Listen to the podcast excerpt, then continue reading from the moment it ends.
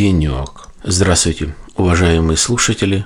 С вами Александр, Саратовская область, город Балакова. Сегодня 14 мая 2017 года и очередной выпуск номер 171.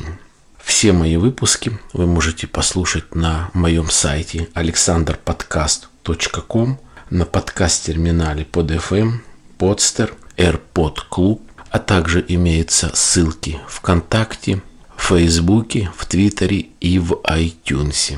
Тема сегодняшняя сегодняшнего выпуска вот такая. Решил ее назвать «Внутренняя и внешняя политика». То есть решил поговорить немного о внутренней политике, все, что на мой счет, на мой взгляд, интересно было вот за последнюю неделю-две, а также за рубежом. Тем более, что вот это Америка, Сирия, Украина и выборы во Франции. И здесь у нас внутренняя политика – это все-таки празднование 9 мая, ну и все, что вокруг этого праздника и не только. Ну, давайте все э, по порядку. Прошло какое-то время после последнего выпуска, и я вот не успел записать все, что касается праздника 9 мая. Были кое-какие причины, но на кое-каких фрагментах и все то, что я могу думать и сказать, я все-таки поделюсь своим мнением, своим взглядом. Вот все, что касается этого праздника, Дня Победы, торжества. Несомненно, большой и значимый праздник никто не оспаривает. Хотелось бы остановиться на Украине. Украина приняла э, закон о декоммунизации. Это говорит о том, что Украина решила избавиться от всех традиций, которые раньше были при СССР, при России. С этим она уже борется три года решила избавиться от всех праздников, названий улиц, городов и так далее.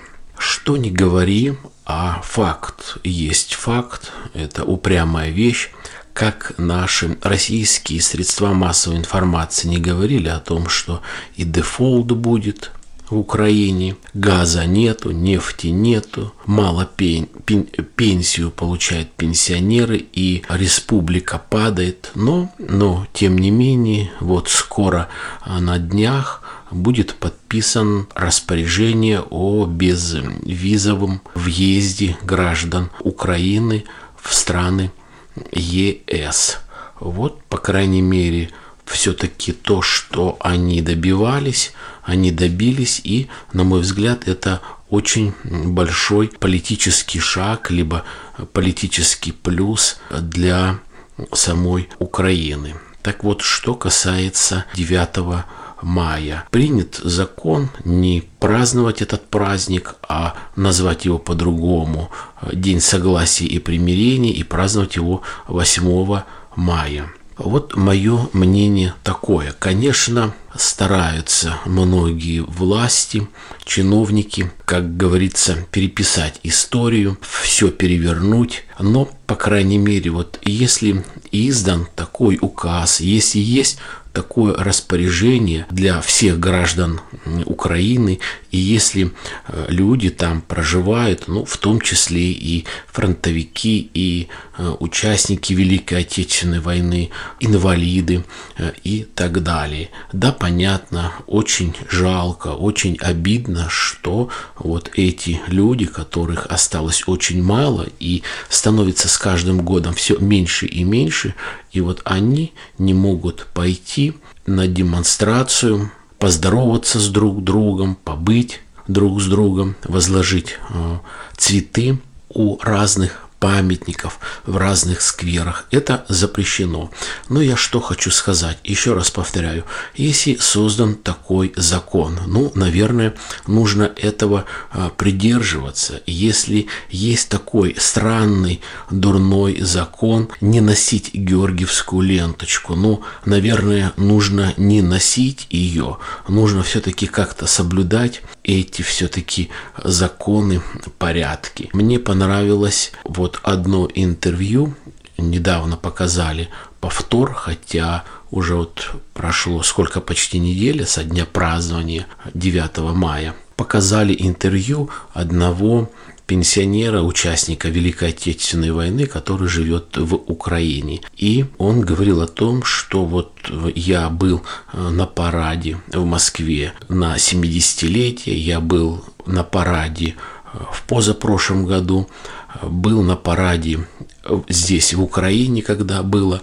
спокойно, где, где можно было бы еще встретиться, пройтись митингом, возложить цветы. Оно в этом году уже невозможно и говорит, что я вот эти медали заслужил и боролся не для того, чтобы вот сейчас выйти и мне какие-то молодчики, какая-то гвардия э, набила морду. Говорит о том, что ну если есть такой закон, вот я буду сидеть дома по-моему, э, нормальное, хорошее объяснение. Еще раз повторяю, если есть такой закон, сколько людей страдают там, которые люди остались. Ну, не обязательно выходить вот так вот массово, дразнить, выдрачивать вот э, эти э, власти, этих э, бойцов, которые только и ждут как бы по морде надавать вот всем русскоязычному населению, либо тот, кто носит георгиевскую ленту. Есть закон, ну собрались где-то дома, выпили, попили песни, но если нельзя, если это опасно, что туда ходить? Конечно, бессовестно, конечно, очень тяжело смотреть, когда эти молодые люди начинают избивать стариков, которые были участники, которые, да, действительно освобождали Украину, и здесь с этим не поспоришь, и здесь ничто не сделаешь. Ну вот приведу, а, допустим, такой вот пример. Есть а, какой-то а, работодатель, да, он говорит о том, что вот нужно ходить на работу – в брюках, чтобы был черный низ, светлый верх, что нельзя ходить в юбках, в джинсах, в кедах, в шортах, там, в цветных носках, э, небритым и так далее. Соответственно, э, работодатель такой дресс-код установил и как-то утвердил этим внутренним положением.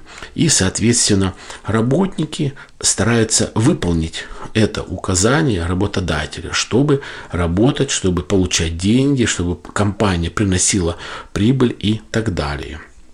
Соответственно, если э, это нарушается, соответственно, работодатель предъявляет претензии э, к наемнику, и если идет э, гипернесогласие и несогласованность, то работодатель увольняет этого человека.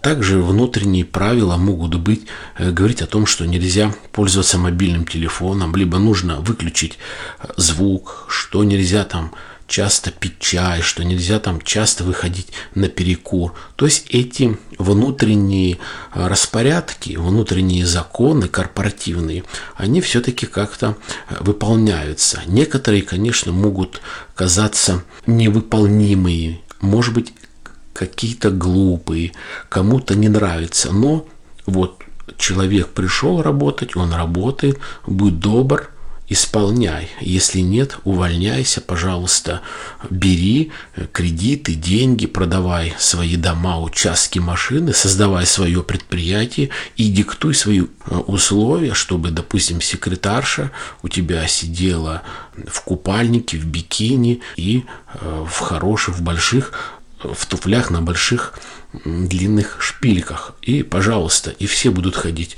э, в шортах, иметь хорошую бороду, носить оранжевые носочки и белые кроссовки. Пожалуйста, создавай. То же самое и здесь, в Украине. Коли приняты эти законы, нельзя носить георгиевскую ленту. Запретили ветеранам праздновать этот праздник так, как он празднуется в России. Не празднуйте, не нравится, пожалуйста, уезжайте в Россию. Там есть парады, там есть демонстрации, там есть памятники, мемориалы, где можно возложить цветы, встретиться с однополчанами, покушать кашу, выпить 350 грамм фронтовых и так далее. То есть здесь все нормально. Еще раз хочу сказать, что я не за то, что такие законы, может быть, плохие, но коли они созданы в этом государстве, и ты живешь в этом государстве, то будь добр, наверное, их выполняй и исполняй. Это что касается Украины и 9 мая в России. Ну, про 9 мая в России, я думаю, не стоит говорить. Бессмертный полк во всех городах. Да, это нужно, это красиво, это значимо. Здесь все понятно. Средства массовой информации, наверное, очень объективно все осветили показали, и это все нормально. Другие темы, что касается вот даже нашей внутренней политики, как-то очень так вскользь средства массовой информации, все центральные каналы показали фрагмент, когда Путин, президент России, собрал очень много сенаторов, губернаторов, помощников, представителей э, округов, разные министры присутствовали. И все те люди, которые стоят, ну, если можно так сказать, у руля э, нашего государства, э, фракции и депутаты, депутаты фракций. И было это совещание посвящено исполнению майских указов которые были там год назад, два года назад, и те задачи, которые ставились, что выполнены. Но вот, по крайней мере, фрагмент такой был на всех каналах, можно сказать, одно и то же. То есть просто пустили прессу в Кремлевский дворец, где было это заседание, и показали один фрагмент, когда Путин сам, который издает указы, он же и о них отчитывается. Ну как вот так можно? То есть есть разные министры, которые должны отвечать за те или иные постановления, указы, которые давал глава государства. Здесь же получилось, что сам президент и докладывает, как будто как сам самому себе и всем присутствующим, как эти указы выполняются, что-то не выполняются,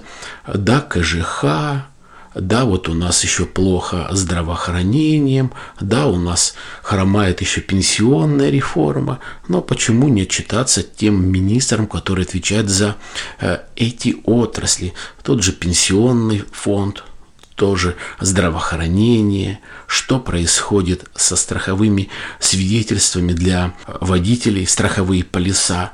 Это просто ужас, это просто дурдом. И молчат и как будто ничего нету. То есть, когда это будет сделано, когда тарифы перестанут так быстро расти, когда люди перестанут обманывать жильцов, я имею в виду про КЖХ, разные управляющие компании, обманывать жильцов и все больше и больше доить и высасывать денег.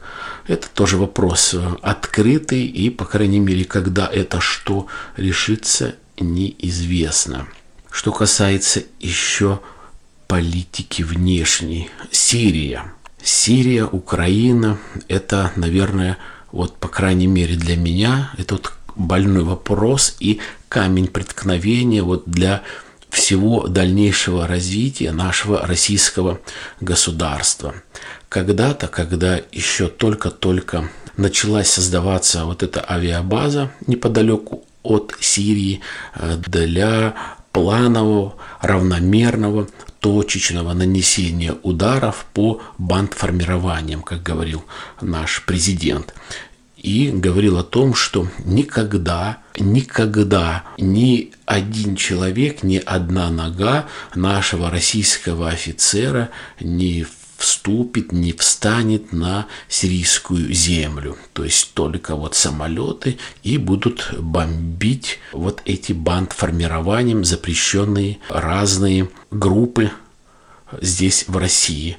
И что мы видим? Передают, что один убит офицер, другой убит офицер, то происходит награждение высокими наградами спецвойск, спецподразделений, офицеров за а, определенную работу, за определенные а, операции в Сирии. То есть вот здесь вот ложь и обман. К великому сожалению, вот кто Э, ну, не понимает или недалек в политике, в развитии, они не понимают, что вот вся вот эта вот война после Олимпиады, вернее, все это э, началось, нашей зимней Олимпиады, которая проходила в Сочи, еще когда люди более-менее нормально жили, обвалился доллар, евро, взяли, присоединили Крым, э, это гуманитарная помощь Донбассу, а это значит Россия поддерживает Донбасс, это война в Сирии, и вот здесь вот все пошло. То есть весь мир просто отвернулся от России. Соответственно, Путин начинает искать, чтобы где-то как-то не остаться одному. Это Таджикистан, это Киргизия, это Беларусь, это Армения, страны э, Евразиатского союза, как это сейчас называется. Ну или, может быть, что-то перепутал в названии. Ну, понятно. Турция, слава богу, сейчас хоть помидоры появятся на прилавках, пока, пока Краснодар не будет поставлять на всю Россию нормальные овощи, фрукты. Ведь полки пустые. Где-то в каких-то, в больших городах что-то есть, где вот большие супер-гипермаркеты, Дикси, ленты. У нас, правда, есть магазин Лента, один в городе, но он такой, я бы сказал, не очень богатый, по поводу разных овощей, фруктов. Основное все есть, но такого низкого качества и такие большие цены. Вот в двух словах, наверное, я все-таки и выразил в таком вот в своем очень коротеньком э, выпуске свое мнение, все, что касается внутренней и внешней политики. Э, не нравится все то, что вот сейчас это происходит. Вот настолько все это в открытую, что идет просто обман. Обманывают людей, и люди не могут выразить э, никакое желание, никакие демонстрации, все это э, запрещено. Если во Франции были выборы, то э, видно, как люди высказывали свое мнение – протестовали против того или иного кандидата в президенты. Здесь у нас всем все, всех все устраивает, все всем довольны. Ну, это ненормальные. Такая большая-большая серая масса серых безграмотных людей в России, которым всем все все равно, а может быть и к лучшему.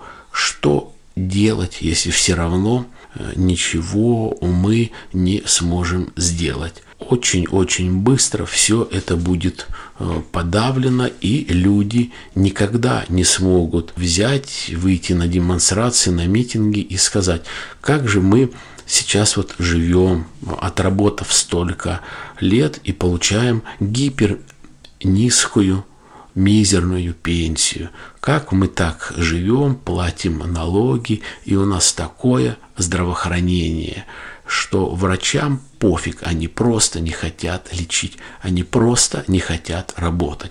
А за последнее время, кстати, зарплата все-таки э, у них прибавилась, и, как говорится, можно работать, они просто не хотят и думают, что все равно этого мало. Ну вот такое мое мнение на все происходящее здесь у нас в России. Но тем не менее я желаю всем не унывать, быть веселым, жизнерадостным, верить в хорошее, верить в хорошее будущее. Всем хорошего настроения, всем здоровья. Берегите себя, берегите близких. До свидания.